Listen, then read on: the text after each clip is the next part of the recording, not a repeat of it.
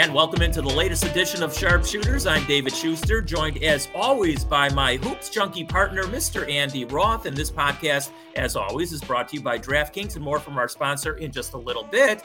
Today, we are joined by a very, very special guest, Kate Scott, who is the Philadelphia seventy-sixers T V play-by-play announcer. And she uh, has already filled in those big shoes of filling in for Mark Zumoff, who has also been on this podcast and is a longtime friend of mine. I love Mark, and I love Kate now, too, because I, I will tell you this, Kate. You know, I when I sat next to you for the Sixers game recently, and I don't normally listen to the announcers because I've known them for all these years, a lot of those people.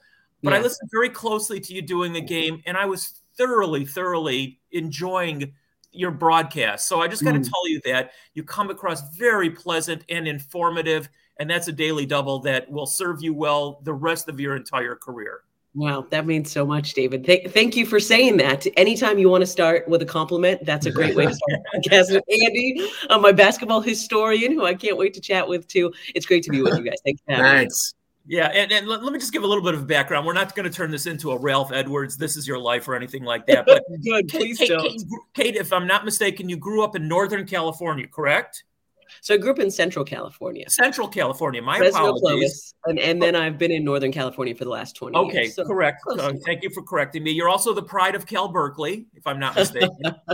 I try to be. Go Bears. Yeah, my my sister went there a long, long time ago during the turbulent years, if you will. But I'm sure it's still a fun place to be then and now. Yeah. Uh, anyway, uh, Kate's done college football. She's done Pac twelve basketball. She worked at K N B R with a lot of friends of mine uh, over the years. And, and now she uh, has graduated to the N B A.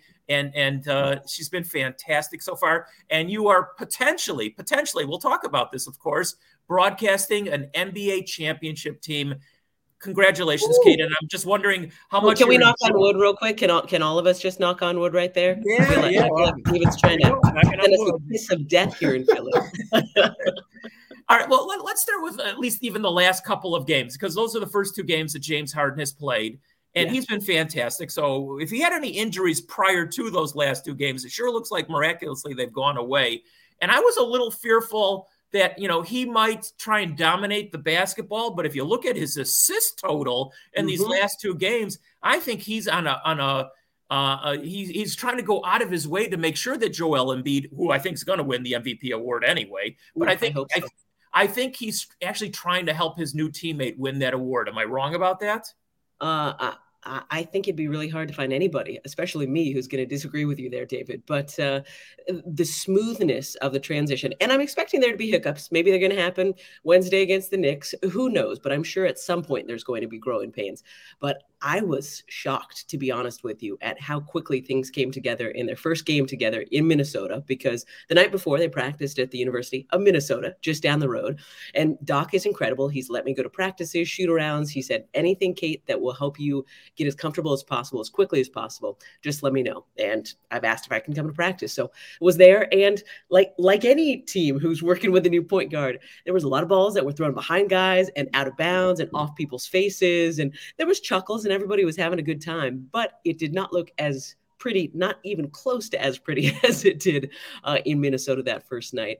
And completely agree with you when it comes to not just getting Joel involved, but everybody. And I think that was even more clear in the win over the Knicks, because sixteen assists. I mean, he tied a season high, so that's the number, but he did it not just to Joel. Tyrese Maxey, a second-rate good game. My dog was a little upset that she didn't get as many passes as maybe a Matisse Thybulle uh, or a Tobias Harris, but yeah, I, I saw that in practice. I've seen that in shoot around, and I've seen it in the first two games, and expect that to continue, because you guys saw it kind of in Brooklyn too, right? I mean, that was who he was way back at the start of his career in O K C as well. It was get K D, get Russell Westbrook the ball, and I'm a good shooter too, but I'm going to more facilitate. So I'm I'm personally very happy to see that guy back now here in Philly. How would you describe the spirit of the locker room going from the Ben Simmons cloud to now getting Harden in there? Yeah, I, I think you nailed exactly the word I've been using this week, Andy, in some other interviews. it did feel like there was a cloud. And that's why it was so impressive to me how well the guys played, even with that cloud. I, I think we all know um, that tough times can either bring you together or tear you apart. And it really seemed from the very start of the season that the guys looked at each other and said, we're all we've got and we're all we need. If Ben decides to join, great, but we're not expecting him to. So let's just figure out how we're going to make this work with us. Um, so the vibe was great, but there was still that cloud, uh, especially the last couple of weeks leading up to the trade deadline. I could tell Tobias, I could tell Matisse, I could tell Tyrese. I mean, almost every guy on the team had their name floated in some rumor somewhere. And you could tell that it was starting to weigh on them. So I have felt the guys who were here before, just relax. The cloud is gone. The sun is out. And then on top of that, there's just this excitement. I wasn't sure what James Harden was going to be, right? We've all seen and read all the things the last couple of years, saw him work his way out of Houston and now obviously Brooklyn most recently. But the guys are just having even more fun, it seems like, laughing, smiling. And I, I don't want to go as far to say it reminds me kind of a, of a high school team, but you guys know when we were p- playing ball growing up and we didn't have the responsibilities that we do now as adults. It was, there was a lightness to it. And again, very early sample size, but that's what it feels like so far, that the cloud is gone. And now the superstar who's really excited to be here is here. So all the guys who are still here are really excited he's here. And it's just kind of building on that excitement. Hey, Kate, I want to go back to, uh, we already mentioned uh, Joel Embiid. Um, listen, I fell in love with this guy the very first time I, with my own eyes, I watched him because I saw him dive on the floor for a basketball, and seven yes. footers don't normally do that. And that's why mm-hmm. right then and there, I said, this guy is going to be great. And he's already the best center in basketball. Nothing's changed my mind. Um, talk about him, talk about his, uh, his, his incentive for winning and obviously his talent. And again, I think he's the M V P uh, in waiting right now. Um, also, it's all about matchups, and not many teams will match up against them. Certainly the Bulls have never matched up against him because he's ten and oh when he's been healthy and playing against the Bulls. So if the Bulls face Philly in the first round, the Bulls are going to lose. It's just that simple. But to just talk about Joel, because he's really a freakish uh, of nature, just a talent. Well, I, I think you guys know, we were talking before we went live here uh, about basketball in the seventies and eighties when, when we were growing up, and it was kind of the heyday of the sport. And Joel just feels like, I know people have said, well, he's part Shaquille and he's part Hakeem. And let's also throw in some, some Jordan and Kobe because of the way he spins and fades on the baseline like a guard. But, but he is still a seven foot, two inch, two hundred eighty pound center who can play very well back to the basket, who we've now seen starting to roll to the basket a little more these last couple of games. Um, It is a joy and a pleasure to watch him play because he is so talented. You guys know I was lucky enough to be in the Bay covering Stephen Curry the past ten years. And, and I just, every time I could, told people, do not take a second of this for granted. You are seeing a generational talent. So to go from that, the, one of the best guards, to now get to see this guy day in and day out. And again, I come back to that word I said, joy. Uh, that's what everybody has told me who's been here obviously longer than me, that he's always had this talent. But the way he is playing with such enthusiasm this year, he seems so happy, especially the last couple of games. And his leadership has taken a step up as well off the court. You guys know how important that is. You can be a great talent on, but unless you get the rest of your guys to want to play hard and dive on the floor, like you said, David, with you, and he's doing that this year. You know, I, I love guys like Steph Curry. I mean, he's one in a million, obviously, but to me, basketball is always going to be a big man sport. And if you have a mm-hmm. dominant big man, you are way ahead of the game, pun intended. And in the last game, he shot twenty-seven free throws. I mean, that's unheard of. I mean, that's just unheard of. I mean, is so is there just like uh like we talked about earlier, Harden's trying to get him the ball and he's just going to the hoop? Is that what's going on even these last two games? Well, that's what he said. And, and they were joking about that actually after the win over the Knicks, where he went twenty-three of twenty-seven. So I believe it was the most free throws attempted since I think Anthony Davis back in twenty nineteen. And that's a career high for makes for Joel. And that's the thing. He's he's not a Shaquille. You can't hack a Joel or you're going to be screwed because he's such a good free throw shooter.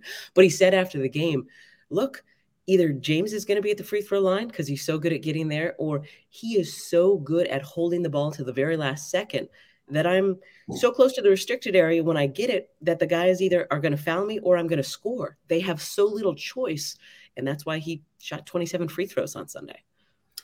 Kate, what's really impressed me about Joel this year is the investment as a passer, the way he's been reading and reacting to the double teams and pointing to guys on the floor where to go when mm-hmm. the ball goes into the low post. Is that something he wanted to improve on this year?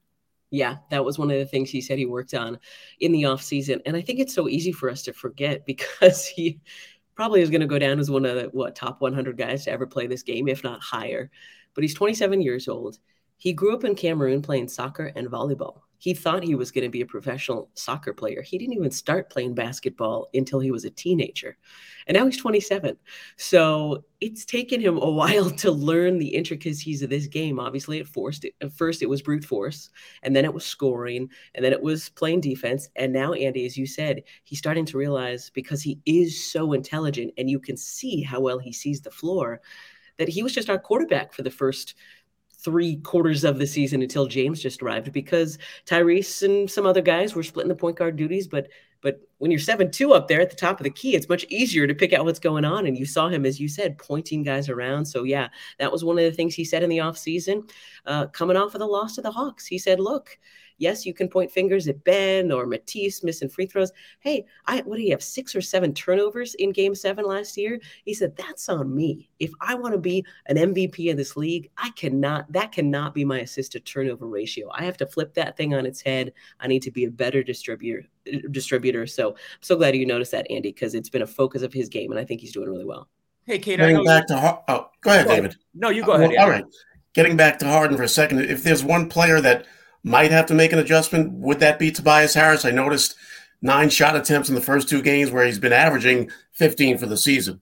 Yeah, uh, and that's obviously been a point of discussion here in Philly the last couple of days. But I expect that to to shake itself out. You know, one of the things that Tobias missed with Ben not being available for the first part of the season was so good at just getting down the floor and getting those transition buckets, and didn't really have that at the start of the season. So it sounds like folks are hopeful that he'll be able to resume that role, get himself going, because Doc and everybody does like him best when he gets downhill early in the game. But yeah, you're right, because his his other moves have been posting up on the block, turn around, and he's probably not going to get as many of those. But as Doc said after the last game, and I think all these players agree and realize, especially a guy like Tobias, who's played a decade plus in the league, it's not about uh, who scores the most points or who gets the most shots up. These guys want to win a title, and that's why they brought James here. Hey, Kate, I, I know you weren't around Ben Simmons' entire stay in Philadelphia, but, I mean, you were around him at least while he was on the sidelines this year. Why yeah. did it not work, and and was it uh, was it fait accompli the whole season that they had to move on from him? Yeah, gosh, I, that's a good question, David. And to be honest, uh, my interaction with Ben was seeing him at the few practices he was here, and that was it. Had no interaction with him. So I can only speak second and third hand knowledge, but it sounded like uh, he was not going to play basketball for the Sixers this year. And I think everybody probably knew that. Um, and I look forward to this offseason diving into, folks have told me to watch, uh, I believe it was a, a Showtime documentary a number of years ago. Um, but everybody has just told me that um, they they wish for better things for him, and they they have compassion for him, because from their perspective, he's one of those superstar athletes who, from a very young age, people around him said, you're going to be our superstar. You're going to be the guy who's going to make us all zillions of dollars. So nobody ever told him no. He never had to overcome challenges. And again, this is second, third hand knowledge, but we all, we've all seen athletes like that in every sport. And then you get to the big leagues and you fail for the first time and you don't know how to handle it. And all of a sudden you're being forced to take responsibility, but everybody around you has never let you do that before. So it sounds like the word I keep coming back to when I hear this from people is sad, because he is, we all can see, a great basketball player, but is he going to want to improve? Is this going to be a better setting for him? We we all wish him the best, but yeah, I, I don't really know what happens. You know, it's really unusual for two teams in the same division, literally not that many miles apart, making a massive trade like they just did, but I guess it almost had to happen for both teams. Uh, you know, in the short term, I think Philadelphia wins it short term.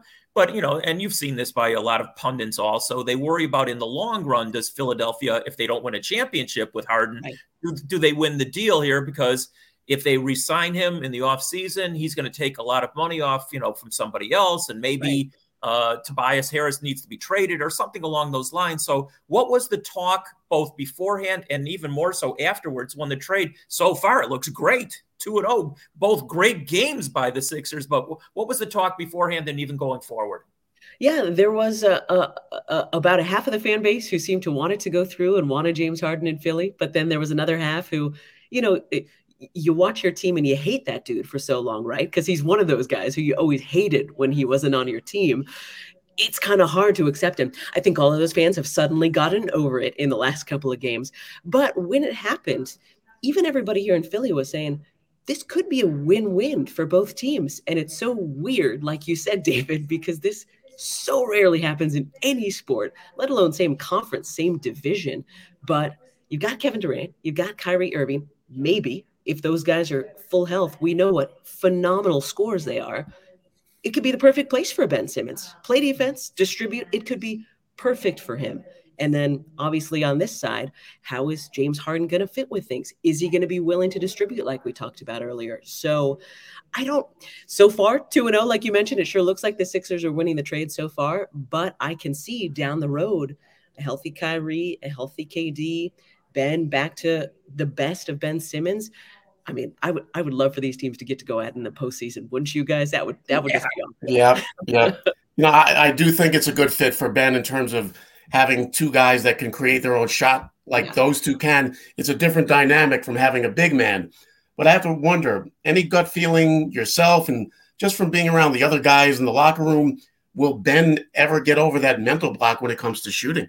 Mm, that that is a really good question. And, and more than that, getting back to a little bit of what I said, and again, I just want to keep reiterating, second, third hand, I haven't had any interaction with him, but does he have the desire to, Andy? Because we know that is such a big part of it. That's something that people have told me when they've seen Joel's development since he got here, that he had the talent, but then year two or three, when a lot of guys make the shift to either a great player or just another good player for a long time, that he decided he wanted to be great and his work ethic changed and his dedication to the game changed.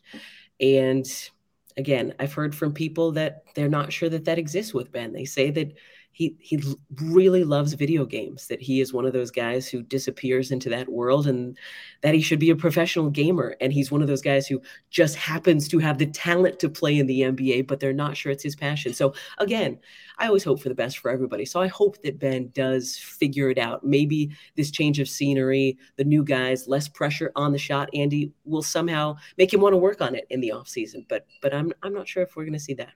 I really hope he has that belief in himself at some point, because all he really has to do is is look at Giannis from five years ago yep. that wouldn't take the shot. When he started taking the shot, he was awful. So to to be great in anything, you have to have that belief in yourself. So yeah. I'll just yeah. I hope so too. That. I'm right there with you. I hope so too. All right, Kate and Andy, take a breath just for a second. We have a word from our sponsor. Our sponsor, of course, is DraftKings. And Hoop fans, the latest offer from DraftKings Sportsbook, an official sports betting partner of the N B A, is just too good to pass up. I'm talking between the legs, three sixty windmill good. New customers can bet just one dollar on any N D, any team and get one hundred fifty dollars in free bets if they win. It's that simple. If Sportsbook isn't available in your state yet, you can still take your shot at a big payday. Everyone can play for huge cash prizes with DraftKings Daily Fantasy Basketball Contest. DraftKings is giving all new customers a free shot at millions of dollars in total prizes with their first deposit. So download the DraftKings Sportsbook app now. Use promo code T B P N. Bet just one dollar on any N B A team and get one hundred fifty dollars in free bets if they win. That's promo code T B P N at DraftKings Sportsbook, an official sports betting partner of the N B A. Minimum age and location requirements vary by jurisdiction. See DraftKings.com slash sportsbook for full list of requirements and state-specific responsible gaming resources. It's void where prohibited. Minimum five dollars deposit. Gambling problem? Call one eight hundred gambler in Tennessee. The number is one eight hundred eight eight nine nine seven eight nine. In Connecticut, it's eight eight eight seven eight nine seven seven seven seven. And in New York, the number is eight seven seven eight H O P E N Y. Uh, Kate is in Philadelphia. Andy is in the New York metropolitan area. I'm in Chicago. Uh, the Philadelphia seventy-sixers head coach, Doc Rivers. I watched him, Kate, playing high school basketball. I watched him in college. Uh, you know, he's got he's won an N B A championship, and he might find a little bit of fault with his coaching. I, I'm going to sort of like say that, but Doc Rivers to me is a is a great human being. I love Doc Rivers, and I got a feeling you're going to echo the same thing. Yeah, and and Andy, you wouldn't be the first. You won't be the last. There's still people giving him a hard time about. Oh, I know. I'm, I'm on Twitter. I know. Right.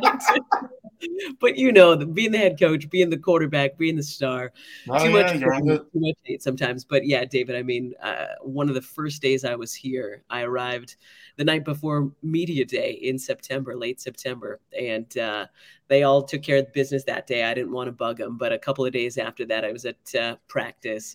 And after practice, Doc said, hey, you. Come, come into my office. And I'm thinking, oh, crap, I'm headed to the principal's office already. What did I do? I haven't even said anything yet. And he said, Doc Rivers. And I introduced myself. And he said, look, I didn't set out to be the first black anything. I'm sure you didn't set out to be the first woman anything. We're just doing what we love. So why don't you sit down, tell me about yourself? And we talked about California, and we talked about golf, and we talked about Chicago, and we didn't talk anything about the Sixers. We were just getting to know each other a little bit. But uh, as I mentioned earlier, you guys know, it's so rare that high school coaches, college coaches these days let announcers into practices. Everybody's so secretive about everything. So the fact that an N B A coach of his stature has said, hey, new kid, anything you want. He lets me watch film with the guys. Um, and I don't take any of that for granted. And I've told him that, uh, thank you. You can trust me with all of this information. No, nothing's going to get out. I understand um, how wonderful this access is that you're allowing me. So, so I hear, I hear Andy's, I hear all the Andy's on, on Twitter and stuff. And, and, I, and I understand it. Uh, and, and that's one of the great parts about sports, right? We all have opinions. It's great. Yeah. Wanted to ask you about Tyrese Maxey. The the spotlight was on him this year, the pressure so w- with Ben on the sidelines. How good is this kid going to be? I mean, he's really good already. Right. And how, how good has he looked the first couple of games with James Harden? I love that. That was one of the questions. H- how's this going to work? Is, is he going to be okay beside him? Oh, yeah, because now that quick first step that he has looks like a quick eight steps because his defender is out of the play because everybody's trying to double James and Joel. Uh, he is, gosh, he is that kid who reminds me of like skipping onto the blacktop at recess. He's so excited to be there. I mean, this is a kid who, as you mentioned, was tasked with taking over for an all-star in Ben Simmons at the start of the year. The day after Christmas, his house burned down. So he's now living in a furnished rental, which is not a big deal. But it, your house burns down in the middle of the season. Then right after that, he got COVID. He was asymptomatic, a lot of, like a lot of guys, but he had to then sit in an apartment for ten days. And still, he's managed to be consistently good, made the Rising Stars game, and everybody was giving him a hard time about not scoring. But I told him, Tyrese, I love that you were the only guy out there looking to pass the ball and looking like you were tracking down rebounds in the Rising Stars game. Nobody does that, kid. Um, but I think because of his joy for the game, he is truly one of the first ones in the gym. Like, they have to keep him out. Some days he tries to get there at six a.m. Tyrese, we told you you couldn't get here until eight. Go get a coffee or something, bud. We don't want you to be here. Uh, so he has that desire of wanting to get better. Doc is hard on him. Sam Cassell, another great point guard in the league. Those guys are in his ear, and he says, guys, I want you to be hard on me. You are guys that were legends in the game growing up. He was joking when James got here, I used to play him on N B A two K, and now he's my teammate. I'm so excited about this. So uh, I think he's got a chance to be really, really good, Andy, especially since that jump shot is coming along, as we've seen the last couple of months. So I'm I'm very excited for this youngster. He, he seems like a very humble, grounded guy. Would I be correct? A hundred percent. So his dad played basketball at Washington State. Um, Tyrone, his mom, Denise, was an athlete as well. Uh, Tyrese turned twenty-one back in the fall. And, you know, what what would most N B A players who are who are turning twenty-one do? I think we can all think, oh, he went out to lunch with mom and dad for his twenty-first birthday and then just got back in the gym. So extremely humble, extremely grateful um, to be playing the sport. And that was what he said. We asked him in January, about a month after the house burned down, how are you doing all this, kid? And he said, you guys, I'm getting paid to play N B A basketball. Think about what everybody else my age is having to do, maybe just to pay their rent, maybe just to get by. And I'm I'm just twenty-one years old. I can take care of my whole family already. I'm getting to play beside Joel Embiid in this incredible sports city. Like, it gives me chills just saying that again, because the perspective for such a young kid. So yeah, Andy, he, he's got a great head on his shoulders. Kate, I'm not at all surprised that Doc, when he sat you down that first time, wanted to talk about everything other than the Sixers. I, because he's the ultimate people person, by the way. I, I've known him a long time myself. But I want to go back to probably some of the things that he we wanted to know about you when you were growing up. Were you into sports when you were growing up? Did you know at some juncture this was the avenue you wanted to get into? And it's hard not to, you know, talk about the fact that you are the first N B A home team play-by-play. Lisa Byington is now doing it in Milwaukee. Doris Burke has done it, for, of course, for E S P N. Yeah. It's it's a small but a, a very successful fraternity. I'm wondering if you could talk about your background, getting into the business, and now being, you know, one one of the one of the many uh, who would aspire to do exactly what you're doing. Yeah, I, I was a sports nut from as far back as I can remember, playing everything: basketball, soccer, tennis, running track and field. We played roller hockey in the street growing up. And I remember, this is how old I am. I, I know it's not going to feel old to you guys, but any youngsters listening to the podcast, you guys remember when E S P N didn't have the rights to anything. So if you were watching E S P N, you were watching Aussie Rules football, you were watching bowling, uh, America's Cup sailing. I remember that was the first time I watched. And I just had to watch every minute of it. I didn't care what was on. And my parents, casual sports fans, my dad, casual sports fan, but not like the diehard jersey wearing, go to games.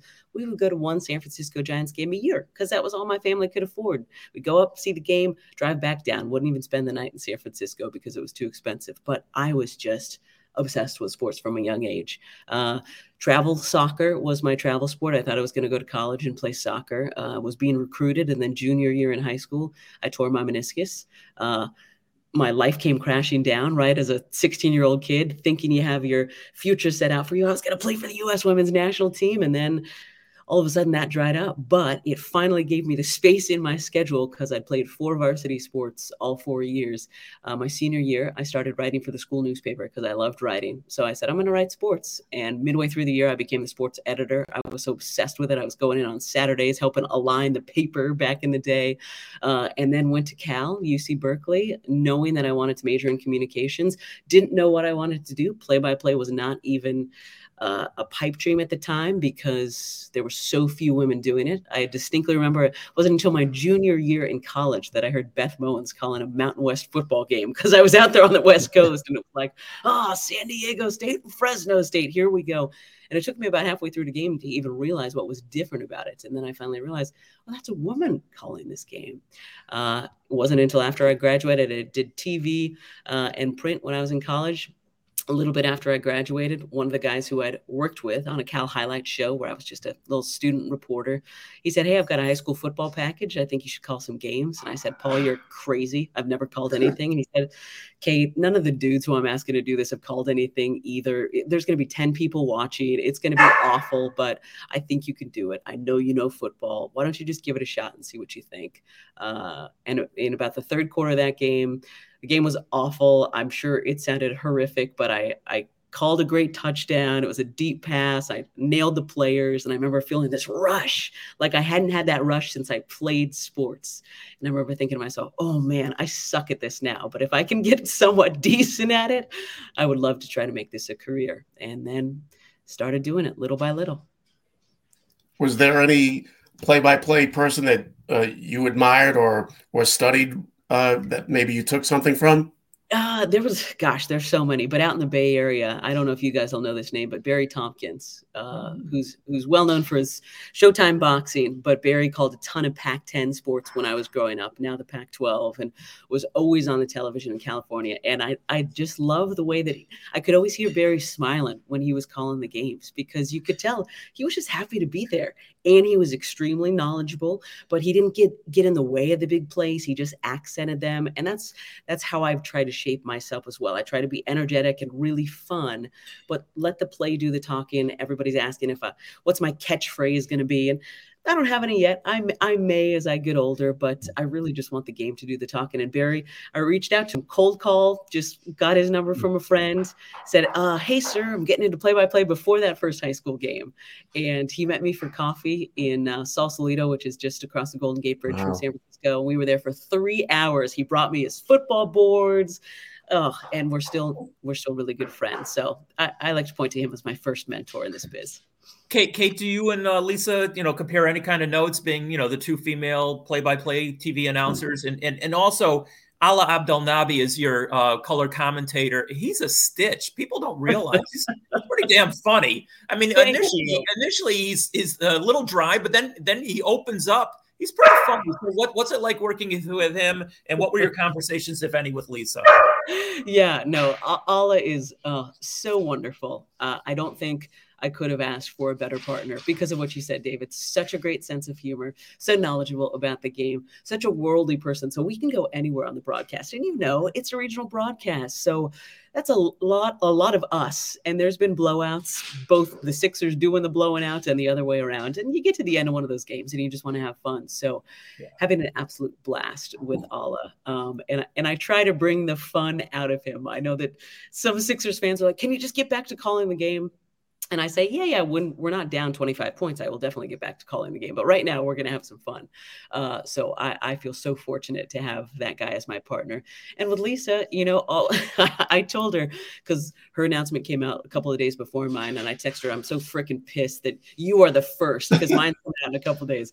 But now that we're here, I'm so glad that we're starting this journey together, because I think it would have been, there have already been difficult moments, but the fact that we can reach out to each other, we text text at least once a week, just, hey, how's it going? What, what have you seen recently? And obviously when we play each other, we haven't been able to call one of our games yet because they've all been national, but I think our last game in the series is here in Philly uh, in late March. And that's finally a non-national game, but I'm just so proud of her because she's, she's been doing this just as long as me. She had a slightly different path, um, but she seems like a great fit for Milwaukee. And I'm so glad they took that chance on her because I think she's a phenomenal broadcaster. So it, it's great to be doing this with her.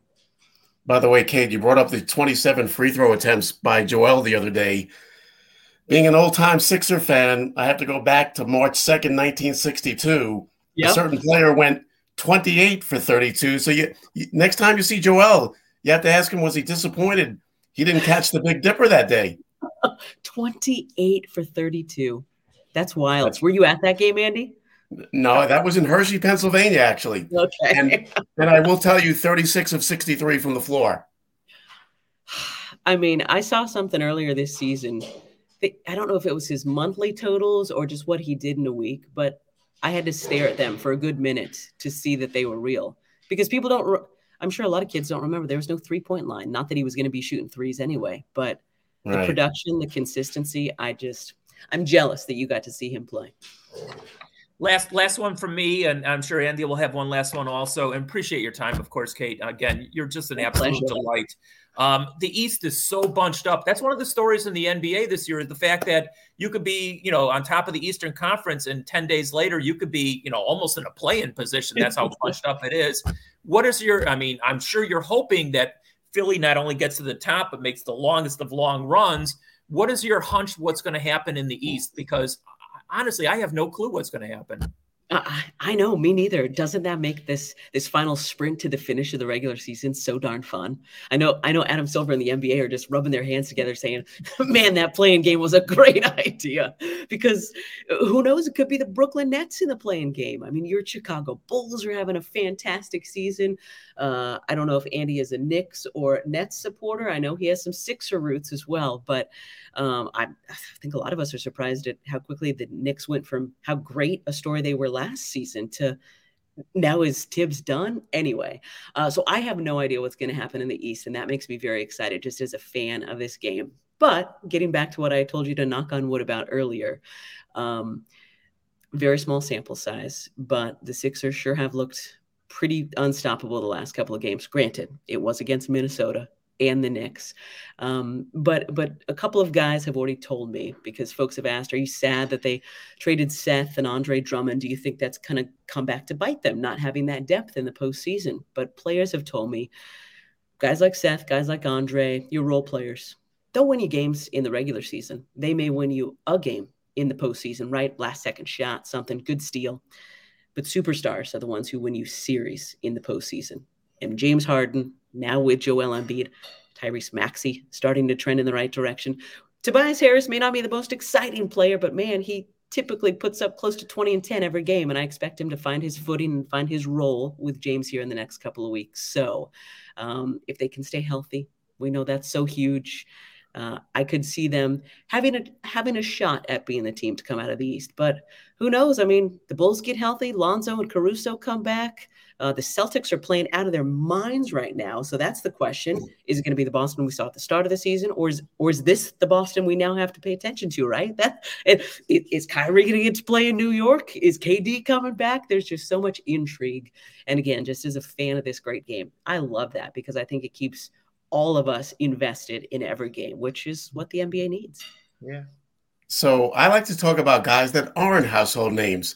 So how much do you like George Niang? Because I think he's a really solid bench piece. How's that for you? I'm so glad you brought up George, the minivan. Everybody gives me a hard time for shouting that out. I've kind of toned down the minivan. But for folks who don't know, he gave himself that nickname when he was playing in Utah with Donovan Mitchell, the Ferrari, because it was an end of game. He had a leak out and he tried to dunk it, but he, you know, didn't didn't get all the way up to the rim. So yeah, sure. Guys were giving him a hard time in the locker room afterwards. He guys, guys, Donovan's a Ferrari. I'm a minivan, guys. It takes me a couple times around the block to get up to speed.